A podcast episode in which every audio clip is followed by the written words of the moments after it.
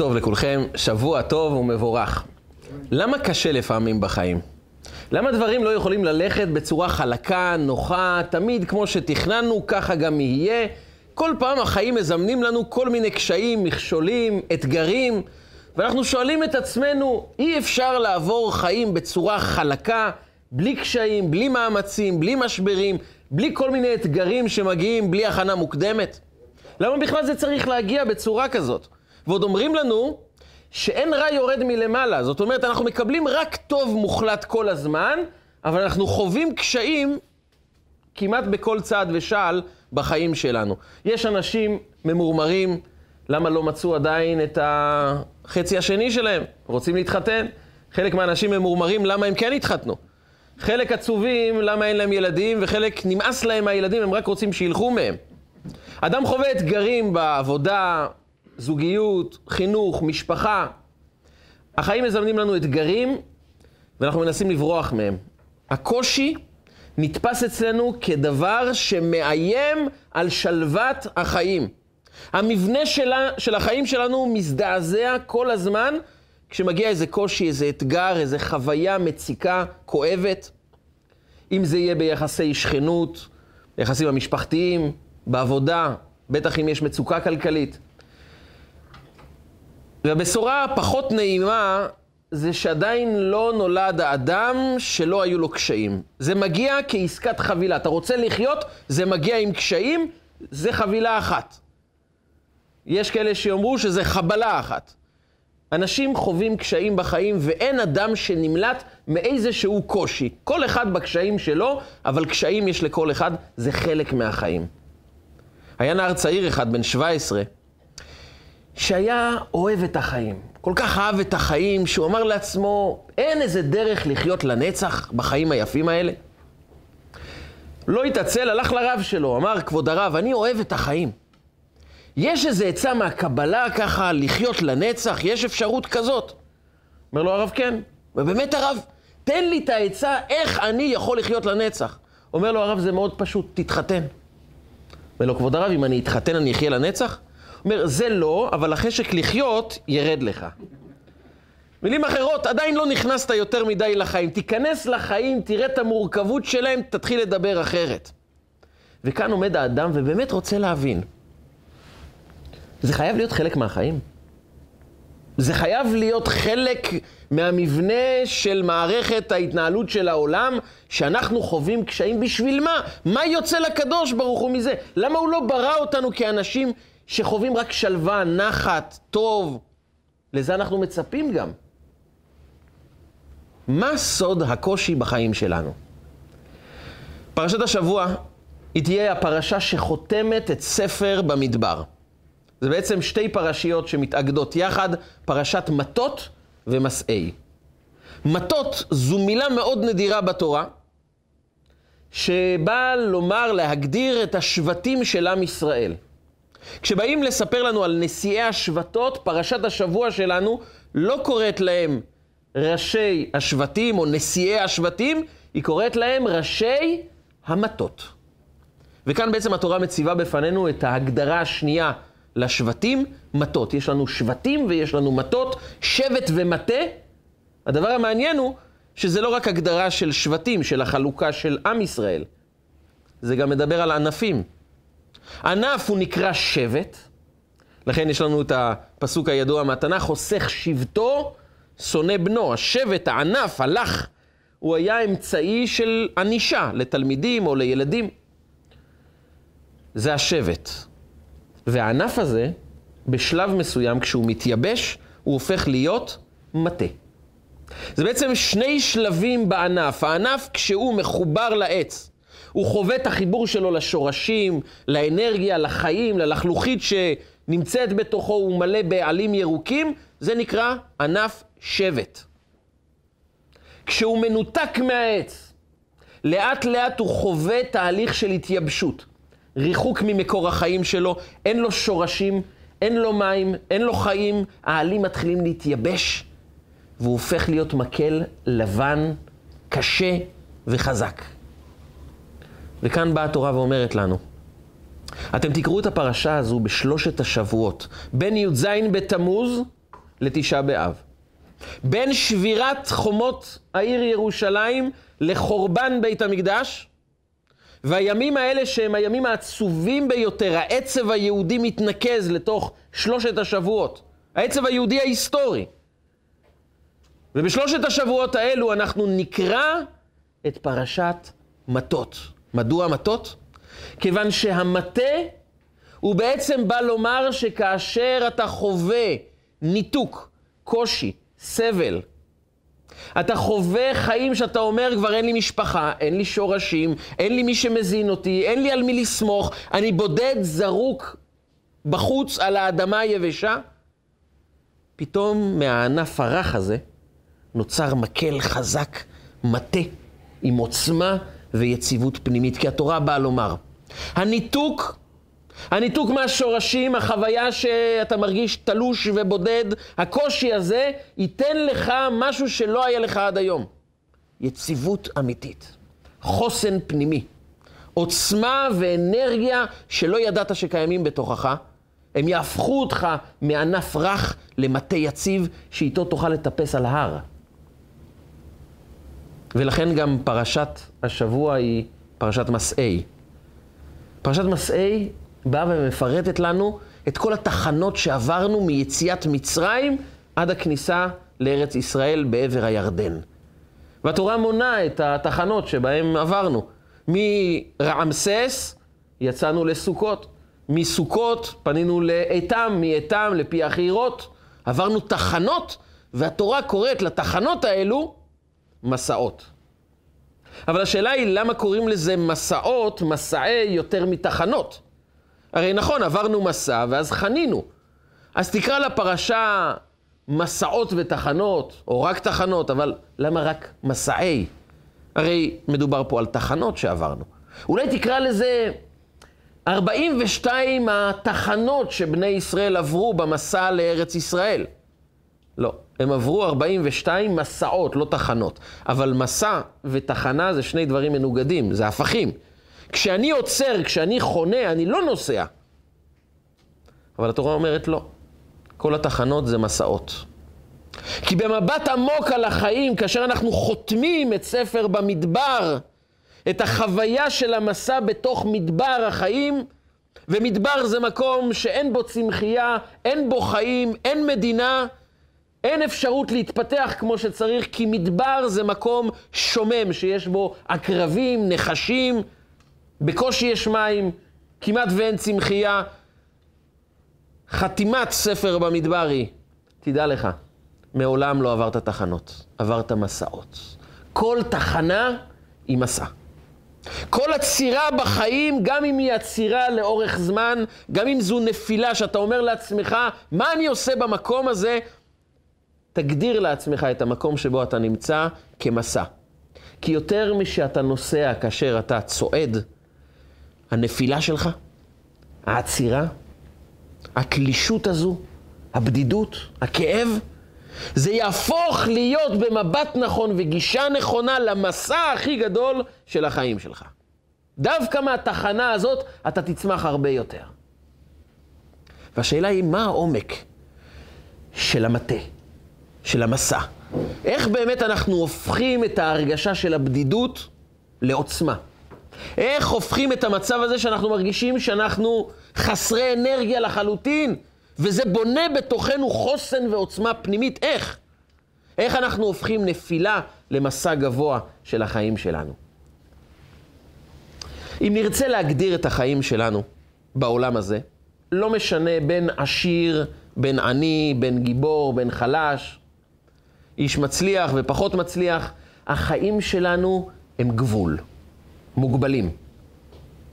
אין כזה דבר, משהו בלתי מוגבל בחיים שלנו. כל דבר הוא מוגבל. דבר שהוא לא מוגבל בחיים שלנו יוצר מציאות של בדיוק ההפך מהחיים. דוגמה לדבר. אדם רעב, מה זה רעב? הוא מוכן לאכול את כל מה שנמצא בבית. והוא ניגש ומתחיל לאכול. כשהוא רעב, מבחינתו, הוא יכול לאכול גם יומיים רצוף. ואוכל, ואוכל, ואוכל, עד שהוא שבע. גם כשהוא שבע בעידן המודרני, אנשים ממשיכים לאכול. כי זה שאתה שבע זה לא משנה שום דבר. אם זה טעים, תמשיך לאכול. ואז אדם אוכל ומעמיס ומעמיס ומעמיס, עד שהוא לא מצליח לקום מהכיסא. אבל לאכול הוא לא מסוגל. ברגע הזה, הדבר שהיה ההנאה הכי גדולה בחיים שלו, הופך להיות הסבל הכי גדול. אם מישהו יכריח אותו לאכול עוד חתיכה מהבשר שהוא כל כך אוהב, אבל הוא כבר שבע לחלוטין, זה עינוי, זה סבל, זה עונש. אדם שעובד ללא הפסקה ומבחינתו, המתנה הכי גדולה זה ללכת לישון. הוא יישן 12 שעות, 20 שעות, יומיים. ביום השלישי הוא מתפלל לברוח מהמיטה. אם יקשרו אותו למיטה, לפני יומיים זו הייתה חוויה מצוינת, הוא רק רוצה לישון. אבל עכשיו זה כבר סבל, הוא לא מסוגל יותר. כי הגדרה של הנאה זה לא מה הדבר הטוב שאתה מקבל, אלא האם זה מגיע בכלים נכונים ובמדידה מדויקת. כי ברגע שאנחנו חווים סוג של הנאה, אבל לא מוגבלת, או מעבר לגבולות שלנו, מה שנוצר כאן זה בלשון הקבלה, שבירת הכלים. אנחנו נשברים מעודף שפע. זה שאנחנו רוצים לקבל הרבה שפע זה מצוין, אבל עודף שפע עם כלים קטנים יוצר בתוכנו שבירה, נפילה, ואז אנחנו חווים בדיוק הפוך מהנאה. מה כל זה קשור לבריאת העולם? הקדוש ברוך הוא, ההגדרה של הרצון שלו בבריאת העולם, כך מובא בספרי המדרשים ובמיוחד בחסידות, זה המשפט הבא. נתאווה הקדוש ברוך הוא להיות לו דירה בתחתונים. הקדוש ברוך הוא רוצה למטה בעולם התחתון, הגשמי, החומרי, הוא רוצה לדור במקום הזה. מה זה הוא רוצה לגור? מה, הוא לא יכול לגור? הוא אין סוף. הוא אלוקים. חוץ מזה, מה זה נקרא עליונים ותחתונים, למעלה ולמטה? אלוקים הוא אין סוף, ואין סוף נמצא בכל מקום בצורה שווה. כי אם הוא מוגבל במקום מסוים, אז הוא כבר לא אין סוף. אם תאמר שאלוקים נמצא רק למעלה ולא למטה, הגבלת אותו, אבל הוא אין סוף. התשובה היא מאוד פשוטה. הקדוש ברוך הוא מצידו הוא אין סוף. הוא נמצא בכל מקום. המקום היחיד שאלוקים לא יכול להיכנס אליו, זה הידיעה של האנשים למטה, המוגבלים, החומריים, שחושבים כל היום על צרכים פיזיים, בתודעה הנחותה, בתודעת העולם התחתון, העולם הנמוך, העולם הפיזי, בתודעה הזאת, הוא לא יכול להיכנס. כי זה רק האדם מחליט האם להכניס את אלוקים. אחד מגדולי האדמו"רים היה אדמו"ר מקוצק, הוא היה איש חד וחריף. וכשהוא היה ילד קטן, הוא היה נחשב כילד פלא. ותמיד באו זקני החסידים ושאלו אותו שאלות כדי לראות את החוכמה שלו. ומישהו בא ושאל אותו, ילד חביב, איפה אלוקים נמצא? עכשיו, התשובה הפשוטה של כולם זה אלוקים נמצא בכל מקום. אבל הוא ציפה מהילד משהו אחר, והילד גם אף פעם לא אהב לענות את התשובות שכולם עונים. אז הוא הסתכל על החסיד במבט חד ואמר לו, אלוקים נמצא במקום שנותנים לו להיכנס. במילים אחרות, כל עוד שלא תיתן לאלוקים להיכנס בתוך החיים שלך, הוא לא יהיה שם. כי יש מקום אחד שהוא לא יכול להימצא, כמה שזה קשה לומר את זה, זה בתודעה שלנו. בתודעה שלנו, האדם יכול להחליט האם לארח, להכניס, להביא לדירה, לבנות את התודעה שלו כדירה לבורא עולם, או דירה לצרכים פיזיים. ואלוקים בחר בעולם פיזי חומרי שבו בני האדם משתוקקים, מחפשים, עובדים כל היום רק כדי לבנות את עולם החומר שלהם. גם עולם הרוח המפותח. אבל קדושה, אלוקות אינסופית, זה דבר שלא מגיע בצורה טבעית לאדם. האדם בצורה טבעית מחפש את ההנאות החומריות. בגדים, בית, רכב, אוכל, הצלחה בלימודים, כבוד, חברה, אהבה. דברים אלוקיים, רוחניים, זה לא מגיע בצורה טבעית, אדם צריך לעמול כדי להגיע לזה. ואלוקים בא ואומר, אני רוצה שייווצר עולם תחתון, שהעולם הזה ישתוקק לבטל את ההגבלות שבהם הוא נתון, לבטל את המוגבלות הזאת של שקיעה בעולם החומר ולהפוך להיות אנשים יותר רוחניים. לבטל את המשיכה הטבעית אל הארציות ולבנות מתוך החיים בתוך העולם הארצי קצת יותר רוחניות. ואז, אז מתרחש פלא. עם העובדה שהמלאכים והשרפים, חיות הקודש, כולם משתוקקים לקדוש ברוך הוא, וזה מגיע בצורה טבעית כי הם חיים בעולם הזה, אלוקים מבקש חידוש. חידוש זה אדם שחי בתוך עולם גבולי ומוכן לשבור גבול כדי לעבור לרמה גבוהה יותר. ואת זה רק בני האדם יכולים לעשות. אלוקים ברא עולם מוגבל, שכל דבר בחיים הוא כל כך מוגבל, שקצת יותר ממה שאנחנו יכולים להכיל שובר אותנו, ואלוקים בא ואומר, הצמיחה זה בעצם לומר לעצמך, אני כל יום שובר גבול קטן כדי להפוך להיות קצת יותר גדול. וזה כוח האינסוף שקיים בחיים המוגבלים שלנו. אינסוף זה אומר אין גבול. אז גם אם אנחנו לא אינסוף כמו אלוקים, אנחנו יכולים להיות קצת מזה כל יום. כי ברגע שאדם ניפץ גבול אחד בחיים שלו, הוא קם כמה דקות יותר מוקדם ממה שהוא רגיל כדי לבצע משהו טוב. הוא התאפק מלצעוק ולכעוס. הוא תפס את עצמו ואמר לעצמו, לא העולם ישלוט עליי, לא הרגשות יניעו אותי, אני מנהל את החיים שלי. ברגע הזה הוא הפך להיות כמו אינסוף. הגבול לא משפיע עליו. הוא יודע לנפץ גבולות ולעבור לרמה גבוהה יותר. וכאן אנחנו מגיעים בעצם לנושא מאוד חשוב בחיים שלנו. הקושי. כיוון שנבראנו כאנשים מוגבלים, כיוון שנוצרנו כבריות שהגבול מקיף אותנו מכל כיוון, כאשר אנחנו רוצים לקבל ברכה גבוהה יותר בחיים שלנו, להגיע לרמה ערכית, מוסרית הרבה יותר גבוהה, גם הצלחה פיזית, חומרית, שפע יותר גדול, כשאנחנו רוצים לקבל ברכה גדולה לחיים שלנו, אנחנו צריכים לשאול את עצמנו לא רק האם ריבונו של עולם מוכן להעניק לנו את הברכה הזו, אלא שאלה הרבה יותר חשובה. האם יש לנו כלים לקבל את השפע הזה? האם אנחנו לא משולים לאדם שמגיע עם כוסית קטנה והוא מאוד מאוד צמא ואומר לאדם שיש לו בקבוק מים, תמזוג לי מים, אני צמא. ואז אני אומר לו, למה אתה קמצן ונותן לי רק כוסית קטנה? והתשובה הפשוטה היא, כי הגעת עם כוסית קטנה. תגיע עם כלים יותר גדולים, יש מספיק מים.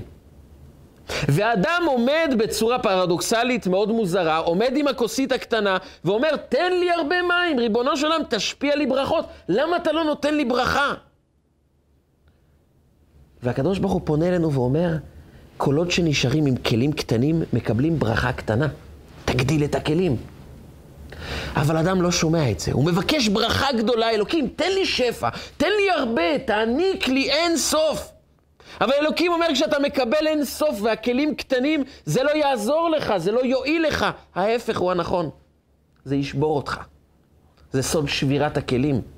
כשיש אורות מאוד מאוד גדולים, אבל אין כלים שיכולים להכיל אותם, זה מתפוצץ. אדם שרוצה לשתות וניקח זרנוק של מכבי אש ונכוון לפנים שלו זרם של מים עצום, לא רק שהוא לא ישתה, הוא יתאשפז, הוא ייפגע. כי השאלה היא לא מה כמות הברכות, אלא מה הם כמות הכלים שיש לנו. יש אישה מפורסמת בתנ"ך שפונה לאלישע ומספרת לו על המצוקה הכלכלית שבה היא נתונה, כיוון שבעלה תמך בנביאים שברחו בתקופת אחאב ואיזבל אשתו. והיא אומרת שהיא נשארה עם חובות, ובעלי החוב רוצים לקחת את הילדים לעבדים, כי אין לה איך לשלם את החובות שבעלה השאיר לפני שהוא נפטר. ואז שואל אותה אלישע, מה יש לך בבית? מה הדבר הטוב שכן יש לך בחיים? יש לך משהו טוב? היא אומרת לו, כן. נשאר לי אסוך שמן, איזה כלי קטן של שמן. ואז הוא אומר לה את המשפט הבא: כלים ריקים אל תמעיטי, תאספי כלים. תביאי כלים מכולם. לכי לשכנות, תקחי דליים, תקחי ג'ריקנים, תקחי כמה שיותר גיגיות וכלים גדולים, ותתחילי לשפוך מהשמן. ואז קרה הנס הגדול, שפח השמן הקטן הזה, לא רק בחנוכה דלק שמונה ימים, היא הצליחה למלא את כל הכלים שהיה לה בבית, בהמון המון שמן. היא הפכה להיות עשירה. היא שילמה את כל החובות וחיה עם כל מה שנשאר. כי היא ידעה לא רק לקבל ברכה, אלא גם לשמוע את העצה, כלים ריקים אל תמיתי. תקבלי הרבה כלים. כי כשלאדם יש כלים מועטים, כל ברכה שתיתן לו לא תיכנס בתוכו. האדם שמוזג את היין הכי יקר לאדם שמחזיק כוס קטנה, הוא יקבל ויקבל ויקבל והכל יישפך. מסיבה אחת פשוטה, אין לך כלי שמחזיק את הברכה הזאת. ולכן, לכן אלוקים אומר, כל עוד שהאדם יישאר מוגבל, הוא לא יוכל לקבל ברכה בחיים שלו. ומה יוצר בנו אפשרות לקבל כלי יותר גדול? מה יוצר בתוכנו את האפשרות, את היכולת לקבל שפע הרבה יותר רחב? זה רק אם נחליף כלים. זה רק אם נחליט להיות יותר טובים, יותר מכילים, יותר גבוהים בחיים שלנו. והדרך לזה היא דרך אחת, שבירה. אלוקים כל כך רוצה להשפיע על הכוסית הקטנה המון, והוא אומר לאדם, תפסיק להיצמד לכוסית הקטנה, תיקח כוס גדולה, קח דלי, תבוא עם כלים גדולים, תקבל הרבה שפע. ואדם נצמד לכלי הקטן ואומר, תן לי הרבה, תן לי הרבה, אבל הוא נשאר עם הכלי הקטן ולא שואל את עצמו, אולי שווה לשנות משהו בתוכי? אולי אני יכול ליצור בתוכי כלי יותר רחב? אנחנו תמיד עסוקים במה הוא נותן לנו, אבל האם יש לנו כלים? האם הגענו כאנשים שיכולים להכיל את הברכות האלה? ואז אלוקים, מצד האהבה, מצד הטוב, מבין שהאפשרות היחידה שאדם ילך לחפש כלי אחר, זה לשבור לו את הכלי הקטן. ואז הוא שובר לו את הכוס הקטנה. ואז דרך אחת היא לפנות לריבונו של עולם ולומר לו, גם את הכוס הקטנה שלי, גם זה לקחת לי. שום דבר לא השארת לי. למה? מה כבר ביקשתי? קצת ברכה. לקחת לי את כל הטוב שהיה לי, קצת כוסית קטנה ביקשתי וגם את זה לקחת. ואפשרות שנייה זה לומר, אלוקים רוצה לתת לי שפע גדול, והוא מבין שהכלי כל כך קטן, הגיע הזמן להחליף את הכלי. לא הבנתי לבד, אלוקים עוזר לי לשבור את הכלי הקטן וללכת לחפש כלי אחר. מספרים על הבעל שם טוב הקדוש, שפעם אחת הוא ביקש מהתלמיד שלו להצטרף אליו לסיבוב ביער. התלמידים של הבעל שם טוב היו רגילים שיש כל מיני מסעות מאוד רוחניים עם הבעל שם טוב בכל מיני מקומות רחוקים, והוא הסכים להצטרף בשמחה. הם הגיעו לתוך עומק היער וראו שם בקתה קטנה של משפחה יהודית שגרה שמה בעניות מוחלטת. אבא, אימא, כמה ילדים, כולם עניים, בקושי בגדים, ללא נעליים, חיים ישנים על קש, אין אוכל, פרה קטנה נמצאת בצד הבית. והבעל שם טוב פונה לבעל הבית ואומר לו, האם אנחנו יכולים להתארח אצלך? ולא, בשמחה רבה, אנחנו אוהבים להכניס אורחים, אבל דע לך, אין לנו כלום להציע לכם. יש לנו פרה חולבת, אבל כיוון שבקושי אנחנו יכולים לתת לה אוכל, אין לה הרבה חלב. קצת מהחלב אנחנו נותנים לילדים, חלק מהחלב אנחנו מוכרים בעיר, ומהקצת כסף שקונים קצת ירקות, אין לנו משהו אחר. אומר הבעל שם טוב, אנחנו לא צריכים יותר, נתנו להם חצי כוס חלב לשניהם, והם הלכו לישון. אמצע הלילה פונה הבעל שם טוב לתלמיד, מעיר אותו ואומר לו, בוא לחצר. אנחנו מתחילים להתפלל. מתפללים שיהיה להם פרנסה, מתפללים שיהיה להם הרווחה בזכות המצווה של הכנסת אורחים, שיהיה להם חיים יותר טובים, שיהיה להם אושר, שיהיה להם הצלחה בחיים. אומר לו הבעל שם טוב, לא, מה פתאום. אז על מה נתפלל רבי? אנחנו נתפלל שהפרה שלהם תמות. לא, רבי, אתה רציני להתפלל שהפרה תמות? זה, הפר... זה, זה מה שמחזיק אותם. אין להם משהו אחר בחיים חוץ מהפרה. הרגת את הפרה, הרגת את המשפחה. אומר לו, אבל שם טוב, אני רוצה שנתפלל שהפרה תמות. והתפללו, והפרה מתה. והם עזבו את היער. התלמיד לא יכל להבין מה הלך פה. נכון, לבעל שם טוב יש ראייה מאוד רחוקה, נכון שיש דברים שאנחנו לא מבינים, אבל איך אפשר להרוג פרה של אנשים עניים שזה כל הפרנסה שלהם? הוא לא הבין, אבל הוא גם לא שאל. שנה אחר כך, הבעל שם טוב אומר לתלמיד, אתה רוצה לחזור ליער איפה שהיינו עם אותו עני שהפרה שלו מתה? הוא אומר לו, אני מאוד רוצה לחזור, אם יש לאיפה לחזור. הם הגיעו ליער, אבל כבר האזור הזה ביער הפך למשהו אחר לחלוטין. נהיה שם בית ענק גדול, גדרות, פרחים, עצים, מרכבות, צאן, בקר, משרתים, מרכבות. בית של אדם עשיר שבנה שם אחוזה מפוארת. הוא לא הבין מי גר שם. הם נכנסו יחד עם הבעל שם טוב, והוא רואה את העני, הוא מכיר את הפנים, הוא רואה שזה אותו אדם שהפך להיות עשיר. ואז הם מתיישבים, והבעל שם טוב שואל את אותו אדם, איך הפכת, הפכת להיות אדם עשיר? איך זה קרה לך? הוא אומר, תראה, היה לנו טרגדיה לפני שנה. לילה אחד, הפרה שלנו מתה. אתה יודע מה זה לקום בבוקר והמשכורת היחידה שיש לך, מקור העבודה שלך, אין לך משהו אחר, נחרב, הלך. בכינו כל הבוקר, אני, אשתי, הילדים. נגבה ברעב, ללא הפרה, מה יש לנו לעשות? לא הפסקנו לבכות כל הבוקר עד שלקראת הצהריים אשתי אמרה לי, טוב, זה לא יעזור לנו, לא נתפרנס מלבכות, לך לשוק, אולי תצליח לעשות משהו. תבקש נדבות, תעשה משהו. הלכתי לשוק, פגשתי מוכר uh, תפוחים, שאלתי אותו אם הוא יכול לתת לי בהקפה כמה ארגזי תפוחים. הוא נתן לי, היה אדם טוב. הלכתי, מכרתי את זה קצת יותר יקר במקום אחר, והצלחתי למכור את הכל. הבאתי לו כסף על התפוחים, ונשארתי עם רווח, חזרתי הביתה. ולקחתי בהקפה גם למחרת, לא רק תפוחים, גם בננות, אפרסקים, לקחתי פירות מכולם, והצלחתי למכור. ההצלחה האירה לי פנים, ואחרי חודש, חודשיים יכלתי בעצמי להיות משווק של פירות וירקות. הקמתי כמה דוכנים בכמה מקומות, וכשהצלחה מגיעה, ברוך השם, ההצלחה לא הפסיקה. וזהו, בניתי לעצמי בית גדול, וההצלחה האירה לי פנים, ברוך השם. פנה בעל שם טוב לתלמיד שלו ואמר לו, תדע לך, לפעמים צריך להרוג את הפרה הקטנה כדי להבין שבוא תחפש לך כלי יותר גדול כדי לקבל שפע. לפעמים אנחנו נצמדים לפרות הקטנות של החיים שלנו. אנחנו אומרים, זה מי שאני, זה החיים, ככה זה יהיה, רק ריבונו של עולם, תשאיר לי את הפרה הזאת ולא מבקש שום דבר. אבל אלוקים אומר, אני רוצה לתת לך טוב הרבה יותר גדול. אתה מסוגל להרבה יותר. לא בראתי אנשים כדי שיישארו בגבול, אלא נתאווה הקדוש ברוך הוא להיות לו דירה בתחתונים, בעולם המוגבל והתחתון, כדי שהם יהפכו להיות בלי גבול. כדי שהם יהפכו להיות אנשים שלא מחפשים רק את המקום המוגבל, החומרי, אלא אנשים שמחפשים את המעבר, שיודעים לפרוץ גבולות. אתם יודעים, אנחנו חיים בעולם כל כך מוגבל, אבל יש לכולם תשוקה לגעת קצת בנצח. אם רק הייתה אפשרות לחיות לנצח, לעשות דברים שמעבר לגבולות. אנשים מטפסים על הר ומסכנים את החיים שלהם, בשביל מה בדיוק? אם נשאל את המטפסי ההרים, שבאמת מסכנים את החיים שלהם על טיפוס, על הר מאוד גבוה, בקושי אוויר, סכנה של מפולות, אני רוצה לשבור את הגבול. אני רוצה לעשות משהו מעבר למה שאני מכיר. יש לנו את התשוקה הפנימית הזאת של לשבור את הגבולות, כי בדיוק בשביל זה נבראנו.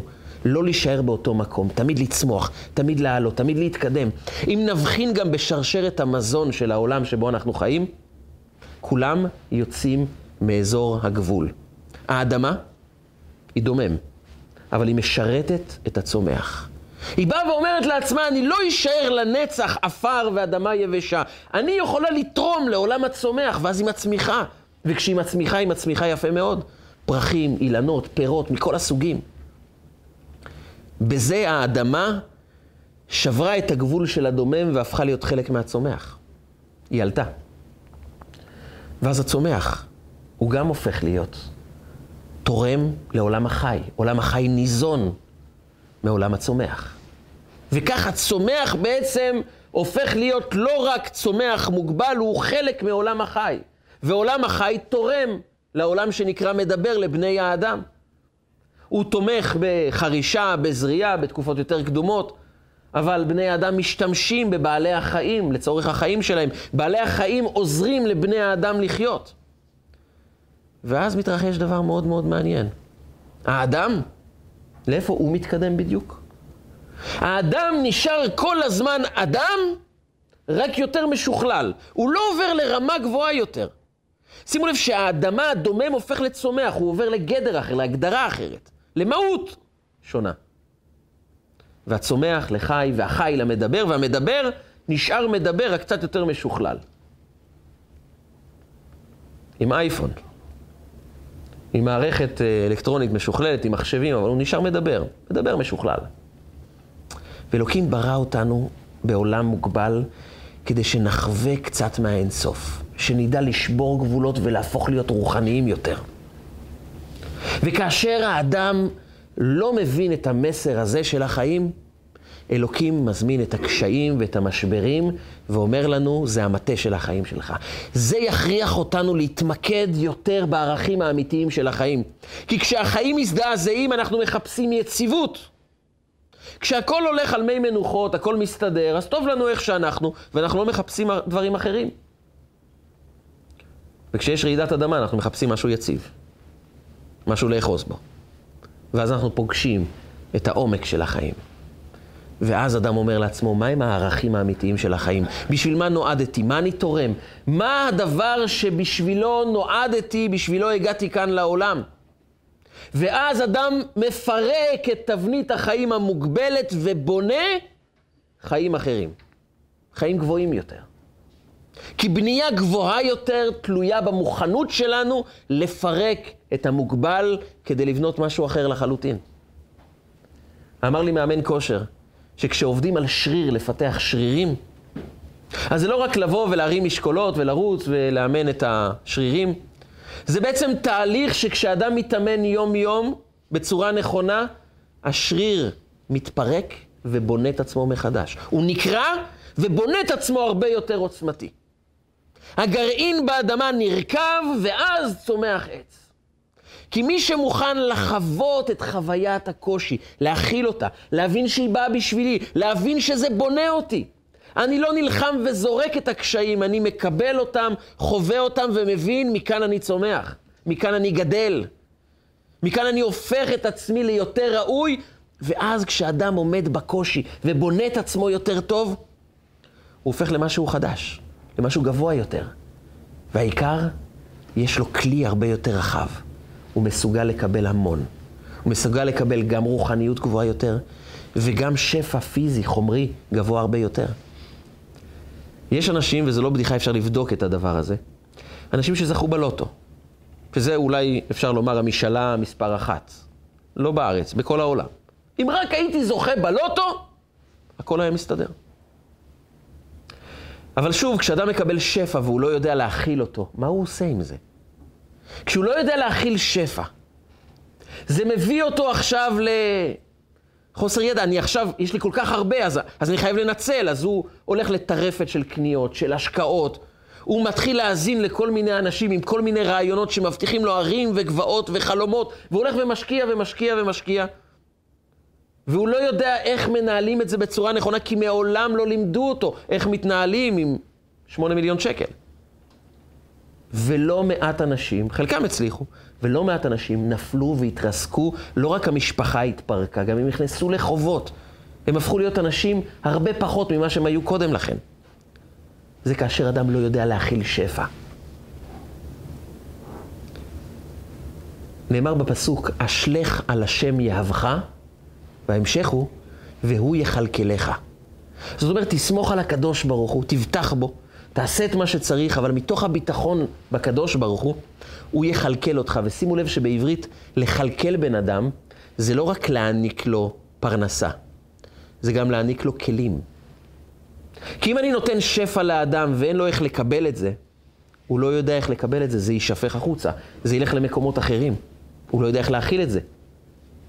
והקדוש ברוך הוא בברכה שלו לא רק נותן ברכה, אלא גם יוצר בתוכנו כלים והוא יכלכלך, ייתן לך כלים לקבל את זה. אנשים שמתלוננים, אף אחד לא אוהב אותי. גם אם יבואו אליהם אנשים שבאמת רוצים לעזור להם ולהעניק להם ולאהוב אותם, זה לא ילך. הם יבריחו אותם. האנשים האלה ימלטו על חייהם, הם לא יישארו עם אותו אדם, כי האדם הזה לא מאמין שהוא ראוי לאהבה. ואדם שלא מאמין שהוא ראוי לאהבה, אין לו כלי לקבל אהבה. יבוא האנשים האוהבים ביותר. הוא יראה אותם כאויבים, לא כאוהבים. הוא יגיד משהו פה לא בסדר, אני צריך להבריח אותם. הם בדיוק ההפך מצורת החיים שלי. ואז אדם בורח מהברכות, בורח מהאנשים הטובים, ונדבק לאנשים הרעים, כי הם אומרים לו, אתה לא שווה, וזה מה שהוא מאמין. ואדם מקבל את מה שהוא מאמין שהוא ראוי לקבל. וכשאדם לא מאמין שהוא ראוי לקבל אהבה, יבואו הברכות. הוא יבריח את הברכות. הוא לא יכיל אותם כי אין לו כלי. וזו בדיוק הסיבה שאנחנו חווים את הקשיים, את השבירות, את הנפילות, כי זו אמירה מלמעלה, אתה ראוי ליותר, אתה יכול יותר, תפרק את המסגרת המוגבלת וצא לדרך, תהפוך את התחנה הזאת למסע, לעלייה. הניתוק הזה מהעץ יהפוך אותך למטה, לעוצמתי, לחזק, אתה מסוגל הרבה יותר. יש אדם עשיר, מוכר בעולם, בשם סטיב ג'ובס. סטיב ג'ובס, מייסד אפל, סיפר בהרצאה ב-2008, הרצאה שהתפרסמה בכל העולם באוניברסיטת אה, סטנפורד, הוא נתן הרצאה על החיים שלו. ואחת הנקודות המאוד מעניינות בהרצאה שלו הייתה הפיטורים הראשונים שהוא חווה. הוא הקים את אפל כשהוא היה בחור צעיר יחד עם החבר שלו. הם פתחו את זה במוסך בחניון של אבא שלו, השקיעו את כל הכספים שלהם, מכרו את החפצים שלהם והתחילו לבנות. ובגיל 20 הוא מתחיל להתפתח, והחברה מתפתחת בקצב אדיר, והגיע קרוב לגיל 30, כשהוא היה קרוב לגיל 30, החברה הזו ניהלה 4,000 עובדים עם uh, גלגול כספי של קרוב ל-2 מיליארד דולר. עשיר גדול, מיוחד מאוד. הוא מנהל פרויקט ענק, שיא ההצלחה והוא עדיין לא 30. יום אחד הוא ראה שיש לו המצאות טובות, יש לו רעיונות טובים, הוא יודע אה, לנהל את אה, מערכת ההמצאות שלו, המחשבים וכל מה שנלווה. הוא מנהל את זה בצורה מצוינת, אבל יש בעיה אחת, הוא לא יודע לנהל עובדים. אז הוא חיפש עובד, אדם, מנהל עבודה, שיודע לעשות את העבודה, לנהל המון עובדים בצורה נכונה. מצא מישהו מאוד מאוד מקצועי, והזמין אותו, הכניס אותו לדירקטוריון של החברה, שהוא ינהל את העובדים. מצוין, זה התנהל על מי מנוחות, עד שיום אחד נוצרה מחלוקת בהנהלה איך לקדם את החברה הלאה. סטיב ג'ובס אמר שזו דעתו, והאדם שהוא בעצמו הביא לחברה אמר שהוא לא מסכים והוא חושב משהו אחר. והדירקטוריון החליט שהצדק עם אותו אדם, לא עם סטיב ג'ובס. אז הוא פוטר מההנהלה. והוא עומד טקס הסיום של הסטודנטים באוניברסיטה ואומר להם, איך מפטרים אדם מחברה שהוא בעצמו הקים? אני הכנסתי את האדם הזה, אני הקמתי את החברה, והם לא מסכימים איתי ובועטים אותי החוצה בגיל 30, אני מובטל, אני הכישלון של האזור. מה אדם עושה? מה אדם עושה במקום כזה? זרקו אותי מהחברה שלי? הוא יכול לשבת במשך ימים ולילות ולקלל את כל העולם והוא יהיה צודק. עולם אכזרי כזה? אני עושה טובה לאדם, אני מקים חברה, משקיע את כל כולי ובסוף זורקים אותי החוצה. ואז הוא קיבל החלטה ששינתה את החיים שלו. הוא אמר, שברו לי את זה, עכשיו אני אדם משוחרר, אני חופשי, אני מחדש צעיר בן 20 שיכול להקים רעיונות חדשים. זה שאני בן 30 זה לא משנה. אני פותח משהו חדש. זה הזמן לרעיונות חדשים. כי עד היום הייתי מוגבל. אפל יש לה תוכנה מסוימת, עריכה מסוימת, מודל מסוים. אני משוחרר מכל הדברים האלה. אני אדם חופשי. צור מה שבא לך. השמיים הם הגבול. ואז הוא פתח חברה שנקראת Next, ועוד חברה שהוא פתח, שיצרה אנימציות וסרטים ומודלים מסוימים, שהחברה הצליחה. הצליחה, היא כל כך הצליחה שיש חברה שהתעניינה ברכישה של החברה הזאת. חברת אפל. אפל בחזרה קנתה את מה שהוא המציא, והוא חזר להנהלה של אפל. והוא אומר, הבנתי שהרגע הכי טוב של החיים שלי זה היה רגע הפיטורים. אתם יודעים למה? הוא אומר להם, כיוון שאני המצאתי משהו בחברת נקסט, משהו שהפך את אפל לייחודי עד היום. ואם לא היו מפטרים אותי, לעולם לא הייתי חושב לחשוב על רעיון אחר. מה רע ברעיון שמצליח כל כך הרבה? ואז קיבלתי מתנה, פיטרו אותי, זרקו אותי, ואז פתחתי אופקים חדשים, רעיונות חדשים.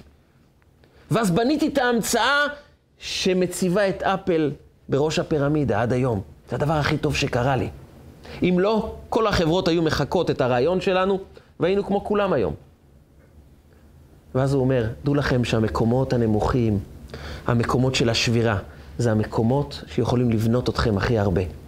כי אם האדם קורא לקושי בשמו, אתה לא אויב, אתה אוהב. אתה בא בשבילי, אתה בא להעניק לי ברכה. נכון, התרופה הזאת היא מרה, היא לא נעימה.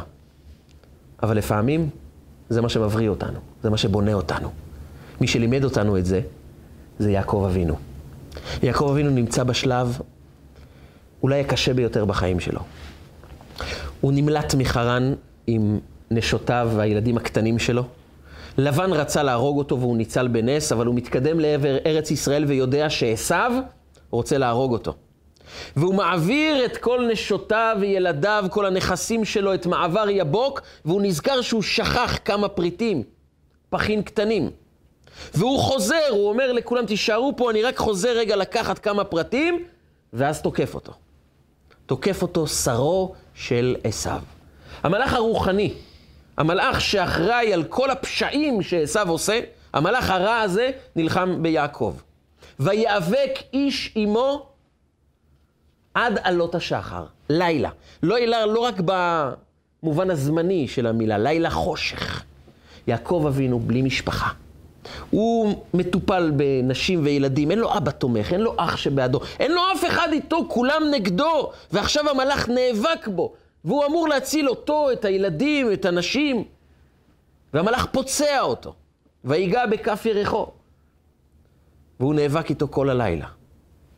אין בית, אין משפחה, אין תמיכה, רק מאבק, לילה, חשוך, כולם נלחמים בך. מעשה אבות סימן לבנים. כמה פעמים העם היהודי היה במצב כזה.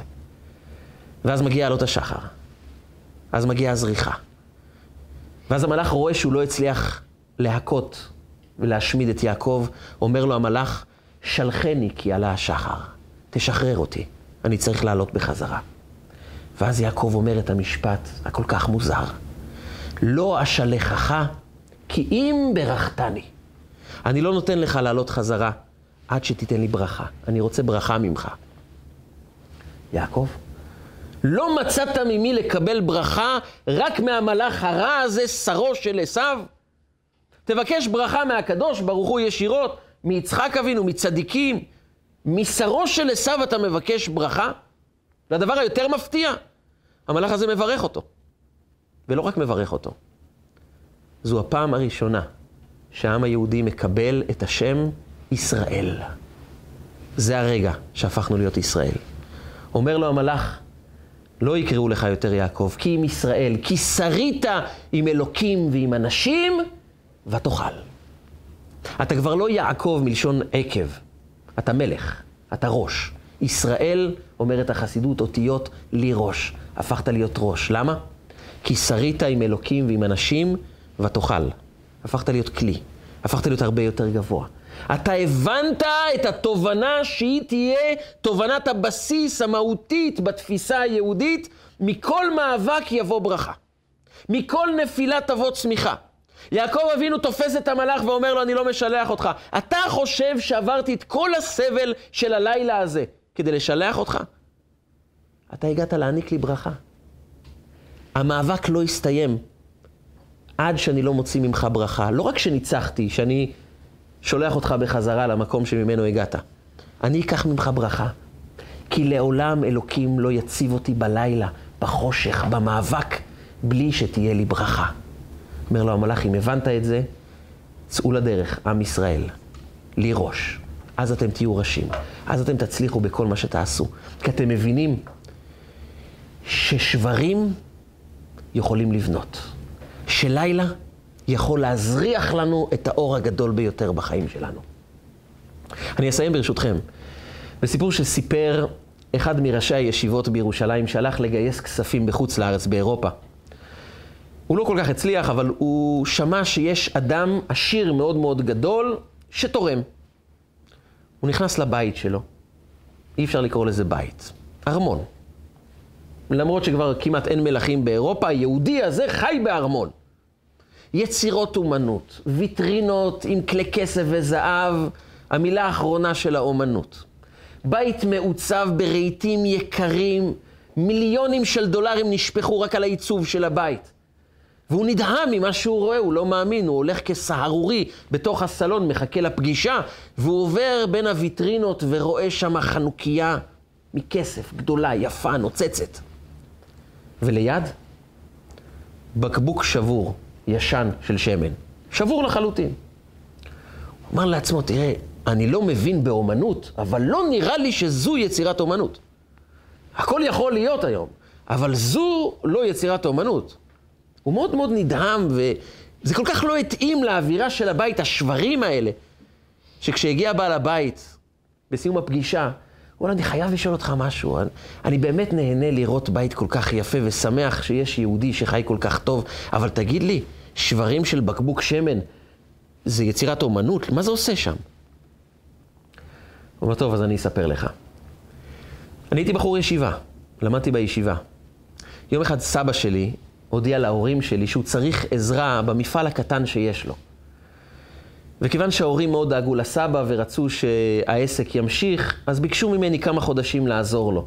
יצאתי מהישיבה, וסבא שלי מאוד מאוד אהב אותי, והוא תמיד אמר שיש לי ראש עסקי בדיוק כמוהו. הוא לימד אותי איך מנהלים את המפעל הקטן הזה, ואני תפסתי את הדברים בצורה מלאה. הבנתי אותם לעומק, ותוך כמה חודשים פיתחתי את המפעל. הקמתי עוד אגפים, פיתחתי את הייצוא של המפעל הזה.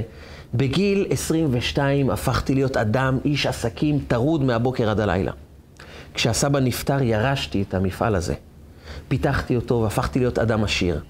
טסתי בכל העולם, הפכתי להיות, אתם יודעים מה זה, בגיל 25, 26, אדם עשיר, יש לו כל מה שהוא רוצה, הוא אוכל את כל העולם כולו. ויום אחד הוא תפס, יום אחד הוא תפס שהוא שכח להניח תפילין, כבר יומיים.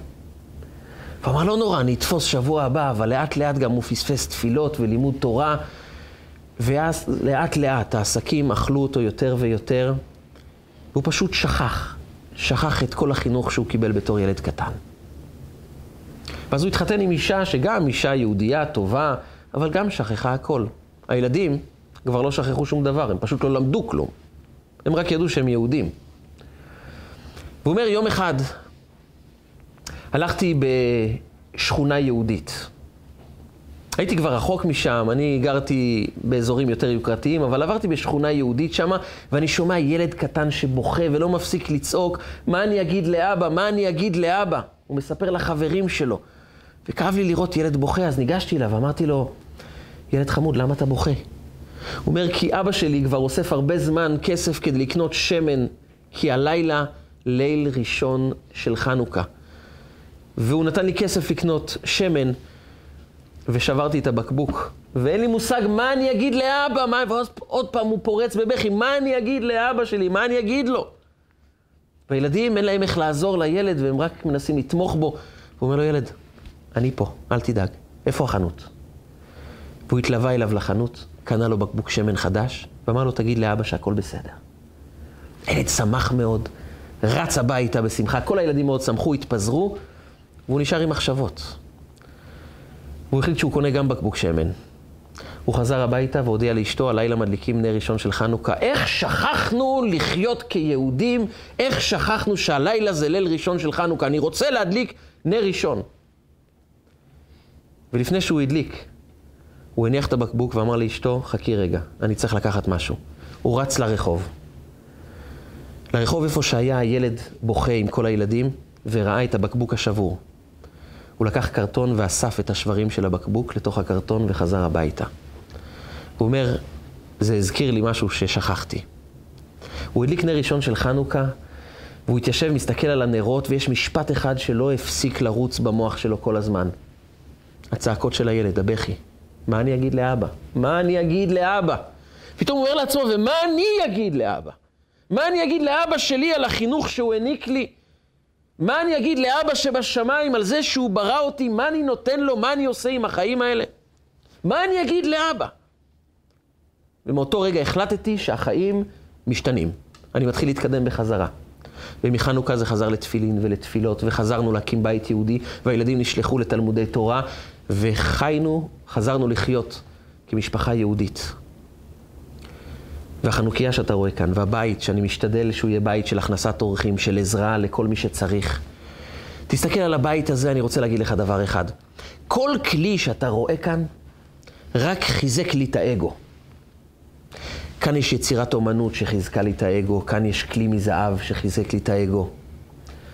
אבל השברים האלה של בקבוק השמן, הם הפכו אותי לבן אדם. השברים האלה בנו אותי, החזירו אותי למי שאני באמת. כי תדע לך, לא היצירות אומנות, העושר, הכבוד, יבנו אותך. השברים, הם יבנו אותך הכי גבוה. וכשהבנתי את המסר הזה, חזרתי להיות מי שאני באמת. הימים האלה שבהם אנחנו נמצאים הם ימי בין המצרים, ימים של שבר, ימים של קריסה. אבל אם אדם מסתכל עליהם נכון, הוא יבחין שמתוך השבר באה הצמיחה. מתוך הנפילה הזאת אנחנו נבנים כהרבה יותר עוצמתיים, ואז האש הזו ששרפה את בית המקדש, זו אש של התלהבות של קדושה, של עשייה, של רצון להתעלות, ועל זה נאמר בפסוק, כי אתה השם, באש הצתה. הצתת את בית המקדש באש, אבל באש אתה עתיד לבנותה, באש של קדושה, של עשייה, של שמחה גדולה, תביא אותנו בעזרת השם אל בית המקדש, שימשיח צדקנו במהרה בימינו, אמן ואמן. רגע של חוכמה, רגעים קצרים ומשנה חיים. הצטרפו אלינו, הרשמו לערוצי רגע של חוכמה ביוטיוב, בפייסבוק, באינסטגרם ובוואטסאפ.